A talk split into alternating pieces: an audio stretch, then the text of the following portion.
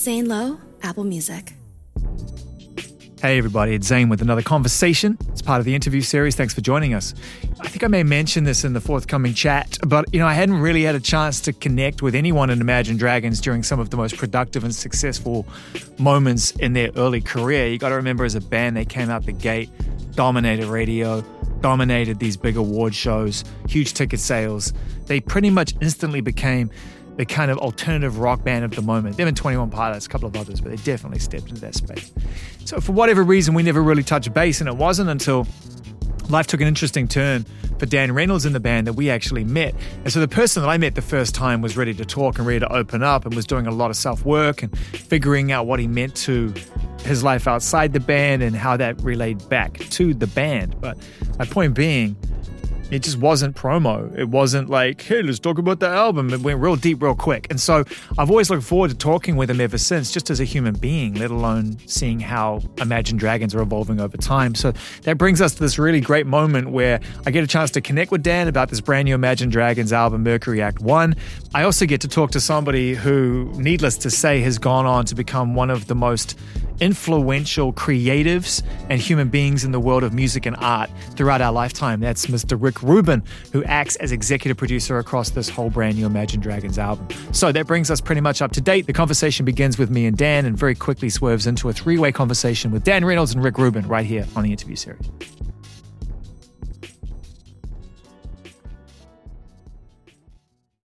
This is how the album starts, people. Powerful, powerful observations. You know, one of the things about Imagine Dragons, and fans truly know this, that in and behind the power of the music is the power of the words. The person who writes them dives deep and pulls them out. Joins me right now in advance of a conversation we're going to have in two parts, joined by your friend and collaborator on this record, Rick Rubin. We're going to connect with him soon. But right now, Dan, I wanted to touch base with you first and just say, how you doing? Man, I'm feeling really good. You know, it's uh I didn't know how I would feel this week because this was 3 years in the making to make this record. I've never sat on music for this long, so it's I didn't know uh you know, you lose a lot of perspective and you don't really know as much as I knew with other records what I was putting out. So I listened to it for the first time this last week in its entirety. Well, for the first time in, in months. I took a break from it. And I felt really good. I felt like, okay, you know, this is an honest output and that's all I care about at this point in my career. You know, it's just honesty and I feel really excited to get it out there. You know, it's funny. You, talk about sitting on music, and and we've I've had this conversation with a couple of artists who have been faithful to music through the quarantine period, and um, the same observation kind of comes up, and I wanted your thoughts on it, which is that you know you trust instinct such a degree when you're putting music out. That's that's what the you know time and your lack of it allows you to shoot from the hip a little bit more and live with the consequences in time, which which we as fans help you do because we love the record. So all of a sudden you're like, cool, phew, we're good. But when you're sitting with it on your own, it must be the closest thing to kind of listening to it like we listen to it, going to it, coming back, going to it, coming back, analyzing it before we hear it. I never fully comprehend thematically what the record is even about. Sometimes it takes me years. Like I just I just was re-listening to some of our old records like Smoke and Mirrors and even Night Visions and finally understanding what those records were about and it's taken me years, you know. And I thought I knew what it was about at the time, but it's like I'm not that uh, deliberate for better or for worse when I'm writing it. I'm really just kind of it just comes. It's almost like word vomit, you know. When I'm when I'm writing a song, it's like I just write exactly how I'm feeling in that moment, and then the next day I'm writing exactly how I feel in that moment. So thematically, I don't really understand or comprehend.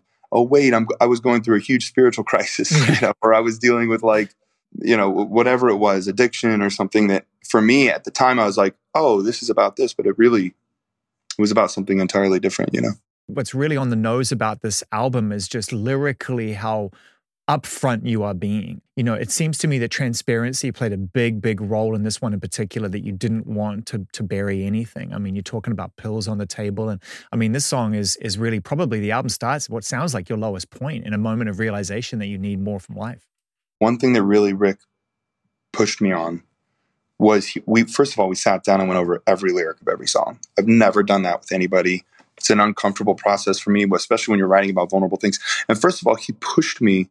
Just the aura of Rick is a very honest energy. So everything he wants to be a part of, he's at, he's at a point in his life where, and I mean, again, he could speak to this better, but from what I saw, if it's not honest, he doesn't care about it. He's not interested in it. It's like, oh, cool. Yeah.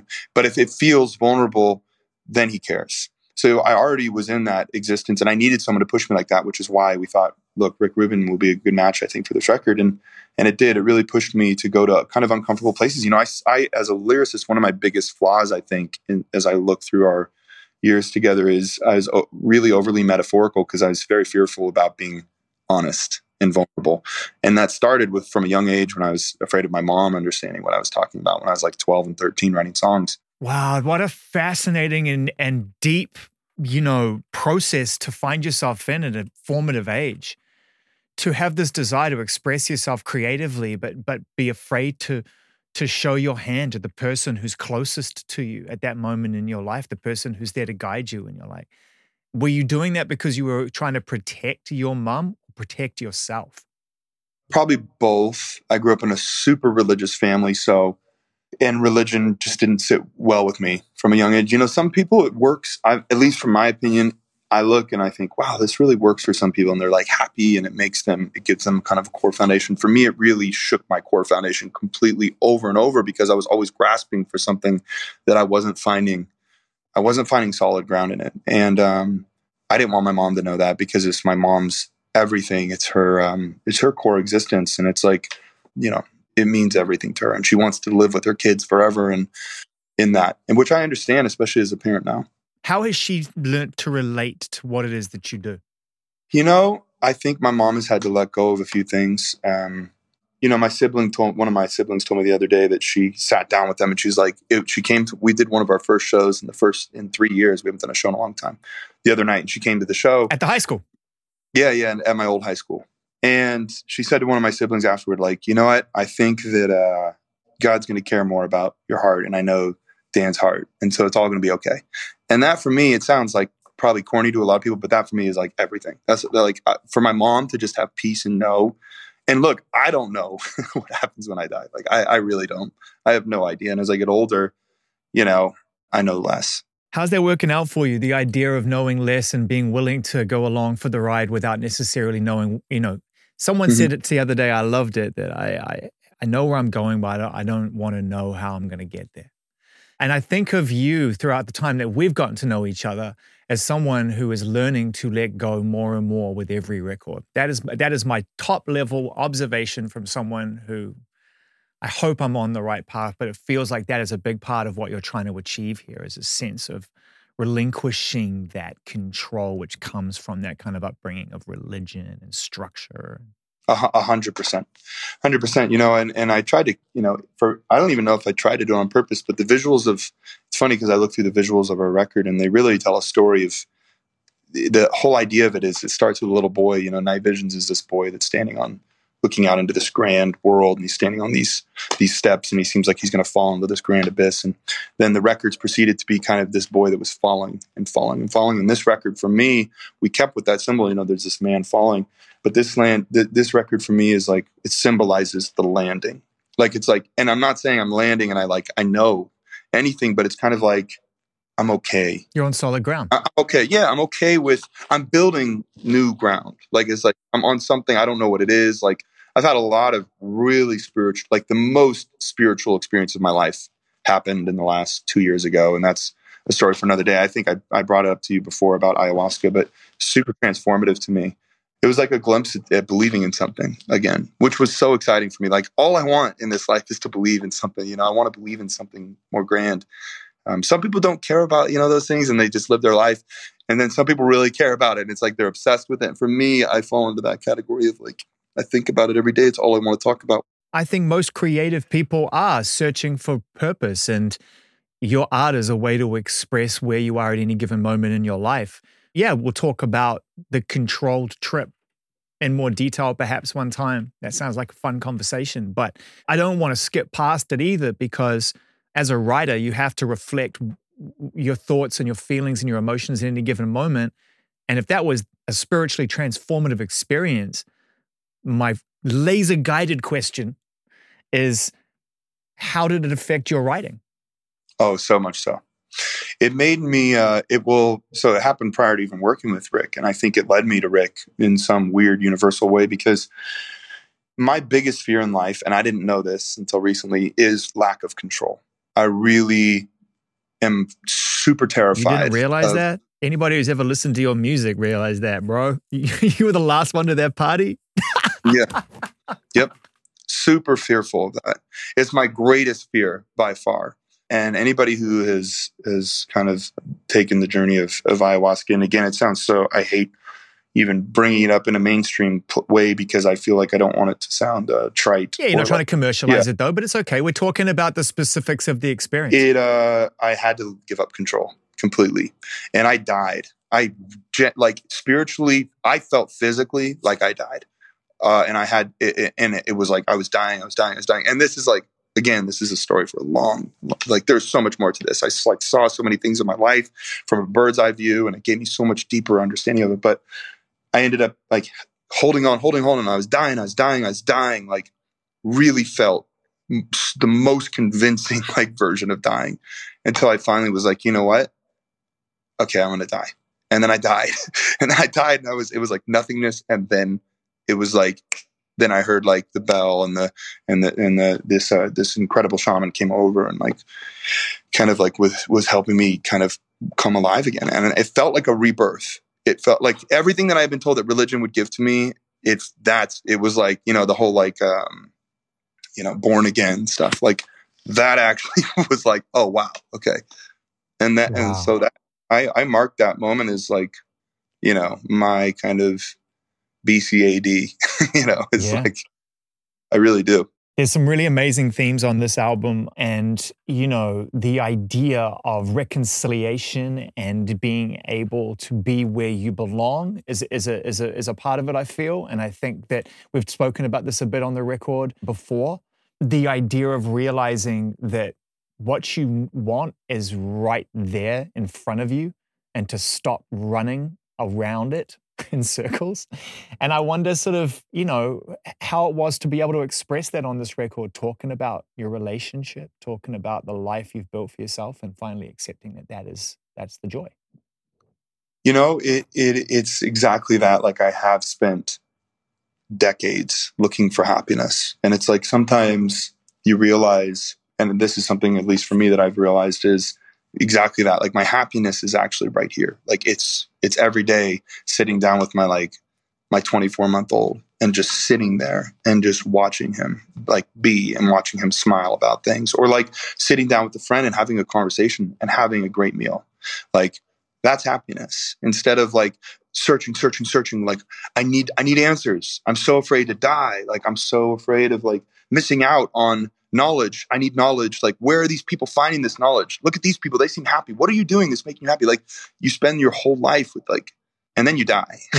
like, wait, wait, what, wait, what was the point of this all? Like, you know, so it's like, I don't know. I'm, I'm trying like presence of like consciousness being here. Like, I'm here with you, yeah. talking to you, Zane. That's it. Like, that's all my brain is, is focused on. That's what I'm trying to do, at least. That's my, the, the conscious living that I'm trying to like to do every day. And I'm not great at it. It's hard for me. I have to reapply myself.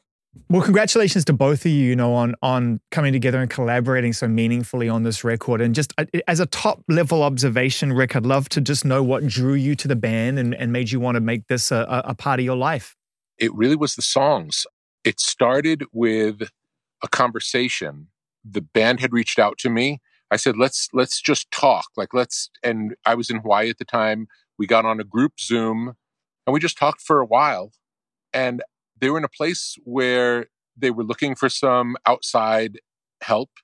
They are very much of a self contained unit. Everybody in the band writes, everybody in the band produces, everybody in the band plays. They're wildly sophisticated in their production ability, in their playing, and in their writing.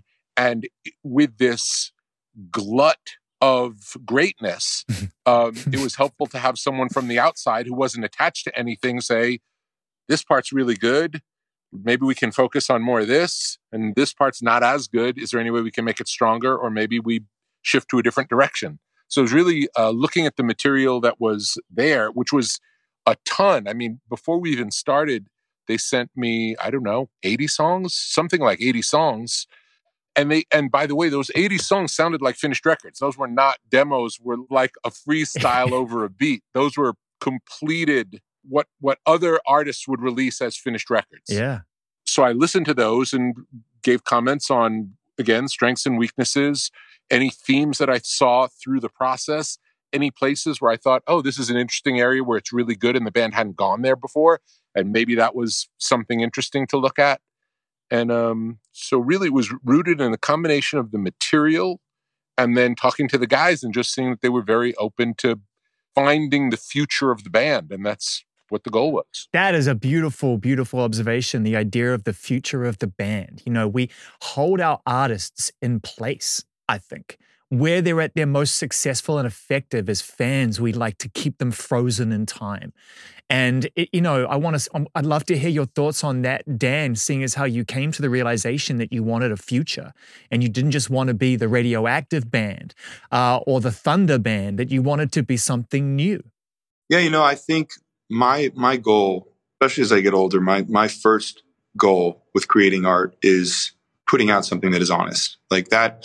And Rick from the little I knew of him before and the research that I had done and the records he had done, always felt honest as far as is just like the output of the art that he was involved with.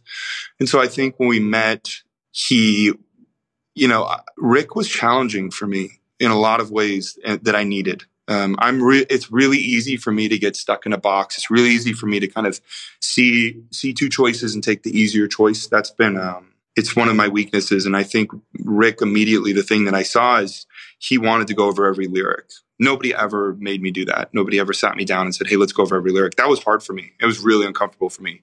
I have a hard time enough knowing that people are going to hear what I'm talking about. And another of my weaknesses that I talked with you about a minute ago, Zane, was that I really feel like I'd be overly metaphorical out of fear of people knowing what I was talking about. Rick made me feel comfortable um, in my made me feel accepted kind of in the environment, especially once we got into a kind of a human human level. And um, that's that's really what I was looking for. And, and he challenged he challenged me. He would and never I never felt like you did it, Rick, in a way that was like purposefully like challenging. I, I felt like it always was just you were just looking for honesty. And one of the things I always talked about that you would say that, that stuck with me is you would say, I don't I don't know that I believe that. Ha. yes, yes, yes, yes. That is crucial. And and that's that's a powerful observation in so many different ways because it's not actually designed to offend. It's just designed to to make you like stand like stand by what you're saying. Like if if you want me to believe it, help me understand deeper what you what it is you're trying to say. Rick, when you're making observations like that, and you really are trying to get somebody get somebody to get to a place where the words truly matter, you just heard Dan say it can be really tough. Um, how is it for you knowing that there are moments when you're in a you, you've got somebody in a really uncomfortable place with the best of intentions to come out the other side? Can it be challenging for you as well? Well, I know that we're all there for the same purpose. Our mission is the same, and we're there together to make the best thing we can. And we're not there to make each other feel good. Now, that said, we're not we're not trying to insult each other or hurt each other's feelings. So it's it's always done in as removed a way as possible. It's it's we're talking about a thing. I'm not I'm not saying I don't like Dan or I don't believe Dan. I would I don't say that. I believe Dan. I like Dan. So I wouldn't say those things. But I can read a lyric and say this line it doesn't sound honest to me. Is that really is that really true? Is there something you could say that's more true? Is there something you could say there that accomplishes what you want to accomplish in the song where I feel it instead of questioning it, you know? Dan, how challenging is it for you to continue being in a band, as I've mentioned before, that everybody kind of knows and likes for certain songs and certain things? And this is a general question I think I could ask almost any artist with your level of success. How, how challenging is it to stay excited and stay enthusiastic moving forward when you're kind of known for something else? Yeah, it's been really challenging for me. It really has. I'd be lying to say otherwise. You know, I, any band dynamic is really difficult. And this was another thing that Rick was really strong at, which was is just dealing with band dynamics. I think he's done it for so long, he probably just understands how to maneuver and fill in the gaps. Rick Rubin has studied at the University of System of a Down, the University of ACDC, the University of Red Hot Chili I mean, it's like that is the degree. It's a real thing, and band dynamics are hard, especially after a decade together, especially after rises, falls, being unsigned together, being signed, and fame, and all the things. Like there's so many things at play, and egos, and it has been a challenge. We did, you know, we did band therapy. We sat in a room as a band uh, two years ago with two therapists and had to go through stuff that you don't want to go through. But we do that because I hated when bands broke up. I, I, I loved so many bands that broke up when I was younger. I became a musician because I was such a fan of music. I would sit by the radio and I would just record any song that came on that I loved on my little tape deck. And I started doing that when I was like 11. And I invested in these bands. And then when they broke up, it felt like your parents getting divorced almost. And I didn't believe anything they did after that. I was like, I don't believe it. I, I don't, even if it was one person doing all the writing, you just, I, I, it just killed it for me. So it's like a, you know, it's like a relationship. It's like a marriage. It's like you have to work to work. And Rick really helped with that process. It was, you know, I'm sure Rick felt tension that he probably didn't acknowledge, or, you know, I don't know. I can't speak for him, but there was, it's hard. But we're in a better place now than we've ever been. And that's because we've, we've worked. I think about some kind of monster, and I think about that that that movie and the way that Metallica just kind of had to wear that that whole sort of what I would consider to be really sort of misconception that therapy is you know, uh, something that's a, a, failure or weakness, you know? And Metallica were the first band I felt who really, to that degree, put that on display and showed that it actually really helped. I think more bands, Rick, you, uh, would you agree with this? That more bands, if, if you want to dedicate yourself to the creative arts and it requires chemistry and harmony, should consider something like that. It's ultimately about personal relationship work, isn't it?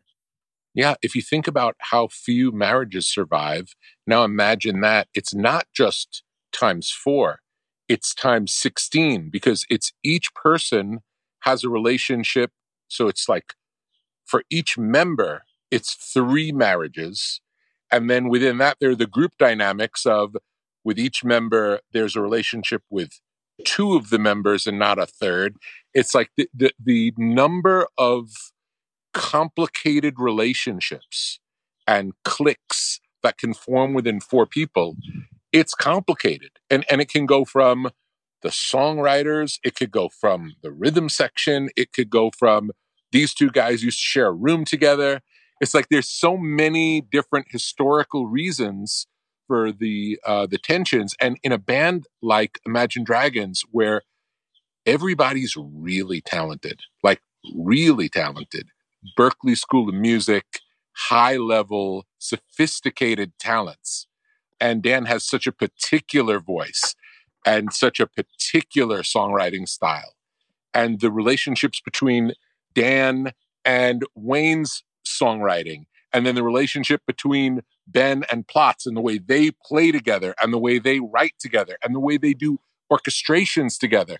There's such a wealth of information that it's hard to like deal with it all. And everybody knows that the stuff they're making is good. It's just which way do we go? So, it, so it definitely gets, um, it's daunting dealing with both the song volume and then the production volume. Because again, everybody can play and produce everything. Everything is multiplied in this band and the tensions along with it just based on the volume, you know? Luckily, everybody gets along. You know, they're, er, they're friends and they've been friends for a long time. And I think if you guys weren't friends for a long time, I don't know that it would be able to work. But it seems to really work. And you guys all care about each other and love each other and respect each other.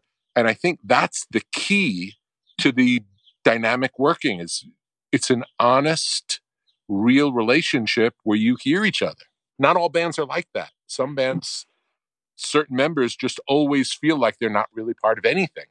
Dan, you and I spoke for the first time. You were already probably arguably the biggest alternative rock band in America.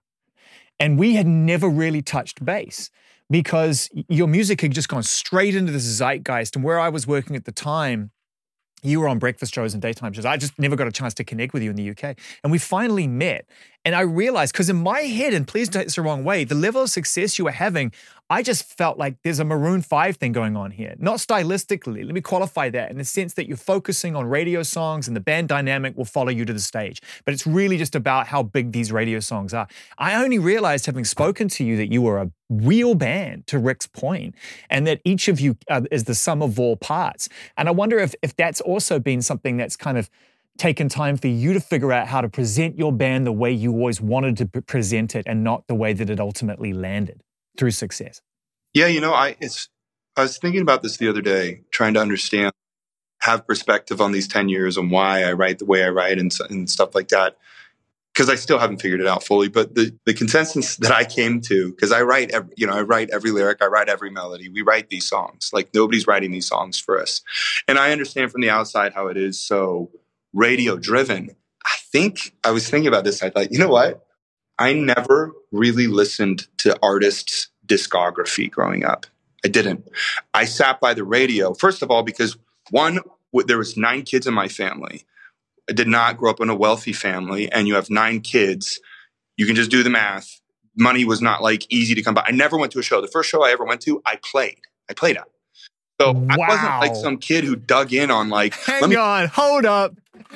I had to drop on on that. Sometimes people just make the most simple observations about their life, and yet looking the way Rick, Rick just reacted and I'm reacting, like that is mind blowing. The first show you ever went to, you were on the stage looking out at the crowd. Yeah, it's like I, I festivals blew my mind. Great thing I've been missing out on, but but the point that I want to come to is that I didn't buy albums. I listened to the radio. I listened to singles only. That's it. I would sit in the room next to Mix 94.1, which in Las Vegas is like the alternative station, and I would record songs of the 90s because I'm a child of the 90s that I loved. And it was like Alanis Morissette. It was like no doubt. all the powerful like women of the 90s. I loved that. Nirvana. I loved it.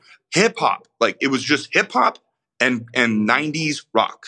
That's it. And all the singles. So for me, an honest output is big pop songs. I would be a liar if I tried to write, I don't know, like some other way. That's how I write. I lo- that's what I want to listen to. I like to listen to big songs that are poppy and melodic, and I like angst and I like moments of grunge, but I didn't grow up on classic rock and like prog rock. Like it's not real for me. So, Dan, my question for you at this point is, and I know the answer to this, so let me make it more of a statement. You must believe in the manifestation and the drawing of experiences to yourself.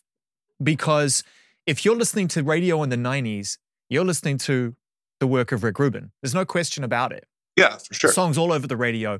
Some of the biggest records in every decade since you've been making music, Rick. 90s, no exception. So, in a weird way, when you think about where you stand now and your friendship with Rick in this actual creative collaborative era, do you feel like it's being that you been have been drawing it toward yourself in some in, in some capacity ever since you've been making music that this was always the path? It's really interesting. I mean i never have thought of it like that. Um, you know i don't know the answer to that because i'm also such a skeptical person because i was burned so hard by religion that it's really and i think one of the things that has been so inspiring to me working with rick is i have been trying to refine spirituality and belief in something greater than than nothing. and when the rug is pulled out on you with religion and stuff, I was left with nothing. Nothing. It made me trust no one. I believe no one. Any story anybody told me, it was a ghost story. Whatever. It was all just fantastical and bullshit. And uh, I've been trying to refine believing in deeper things, unexplainable things. And I think it's good to question. Like I'm not letting go of. I'm not believing everything, but I. But I'm trusting you know, where I feel honesty. And the thing about Rick and anybody who knows Rick and has spent time with him, I think would say the same thing is Rick is honest. Rick is just Rick. I feel like every word that comes out of Rick's mouth is Rick says it because Rick believes it, and that's it. There's no bullshit. There's no there's no weird intentions. Like it's just Rick being Rick, and that that's inspiring to me, and that that's spiritual truth for me. Like just honesty. You know, I don't know if the universe anywhere, but I know that I felt like, hey, let's work with Rick on this record. He's done a lot of stuff that I love. And then we met Rick, and I really loved his energy, and I felt like he was honest. Rick, when you've been with artists in a creative space, I, I know this because I've spoken to, you know, a fair amount of artists who have walked away from that experience with a better spiritual awareness as well as great music, and that somehow they're drawn towards you, and then they realize it's more than just producing or creating music. That there's there's something more that they can get from this experience. Do you recognize that, that, that there's that opportunity in others sometimes when they come to you? Do you go, hmm, okay, maybe this person would benefit from pause, think, meditate, go for a walk, whatever it is, you're searching for ways to renew the spirit or the, the holistic side of the creative process as well as making great music? I think it's it's really one thing. The the nature of making music is it's magic. You know, yes, we have some ability, but so much of what happens when it's good is beyond us. And I see it happen on a daily basis. So I'm in, in great, I'm respectful and humble about where it comes from.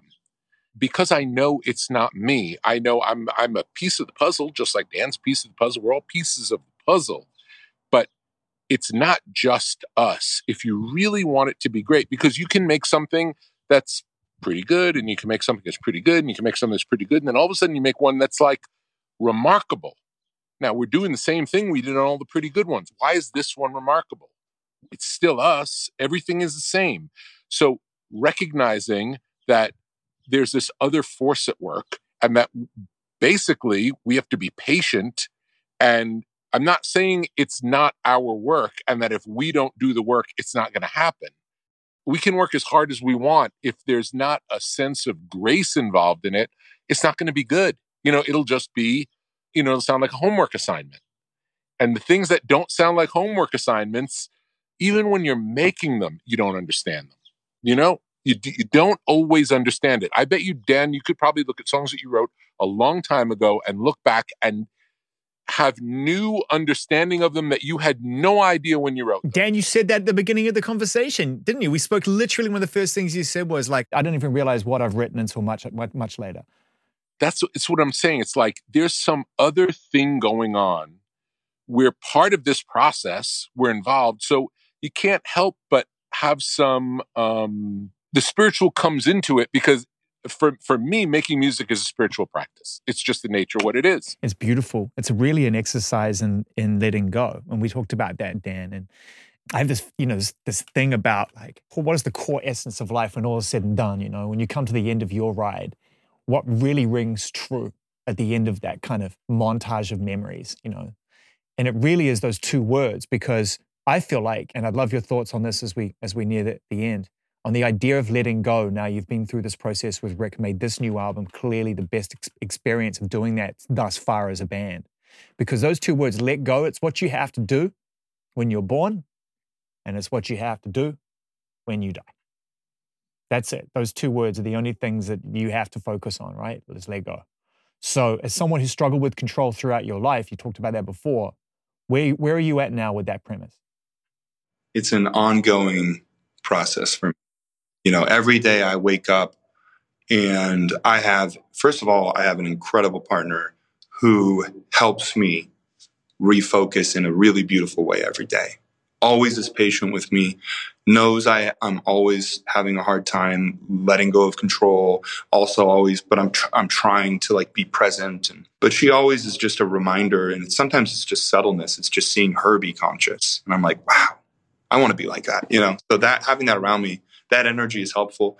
And I think I'm really attracted to people who are like that. I felt like Rick was really like that. It was always kind of this consciousness, like when Rick's talking to you, Rick's talking to you. That consciousness is that's hard to come by, I think, today. I think there's and it's it's not blaming anybody, but just the world that we live in. We live in a world that's like there's so many distractions, so many like things going on that it's a really beautiful thing when you sit with someone and they're there and you're there and that's it. And that's hard to come by. So Rick was like that in the process. So I, you know, I try to surround myself with people who are like that, and it helps me because it's it's a it's a really hard thing for me. And like uh, I don't know, I hope to land there someday. I feel like I'm definitely getting closer. I think I've been reeling from a spiritual crisis for years, and I've been writing about that for years. And that I look at Imagine Dragons and I'm like, oh, it's really just all about someone who really believed in something really dearly and I wanted it to be true so bad and then finally having to let go of that and then being left with nothing and that being really scary for me and then trying to f- pick up pieces and make something and not being able to make anything and then finally just hitting the ground and uh, and and trying to to rebuild from there. And so I just try to inspire my uh, surround myself with people who are inspiring that help me kind of rebuild. And, you know, my friend just texted me and and it just came up on my screen and my eye just averted to it. And he said, "You look so happy." to me. And the simple reason that, because he's watching this right now, he's on the closed circuit. In there. And the reason I, I look so happy is because I got two really, really brilliant, brilliant human beings in front of me. You know, Rick, you know, I love you. I'm so proud you're my friend, man. You're the best. I miss you, man. Can't wait to see you in person. I love you too, Zane. I miss you, and I can't wait to give you a hug. Yeah, you too. And Dan, getting to know you and converse one, you know, one album, one conversation at a time is, is has been such a joy for me, and I and I look forward to it every time. You're brilliant to converse with, bro. You're unafraid and wonderfully open and and and, and searching and curious, and that's all I look for, man, and my mates. So it's great to see you both. Congrats on a triumphant record. Good luck with everything. Mercury Act One, Rick Rubin, Dan Reynolds. Love you both. Thank you. Thank you. Great to see you, Rick. Zane is always wonderful to see you. Follow the interview series, add a rating or a comment if you enjoyed that conversation with Dan Reynolds and Rick Rubin. And we'll be back next time with my latest conversation with the brilliant Kacey Musgraves.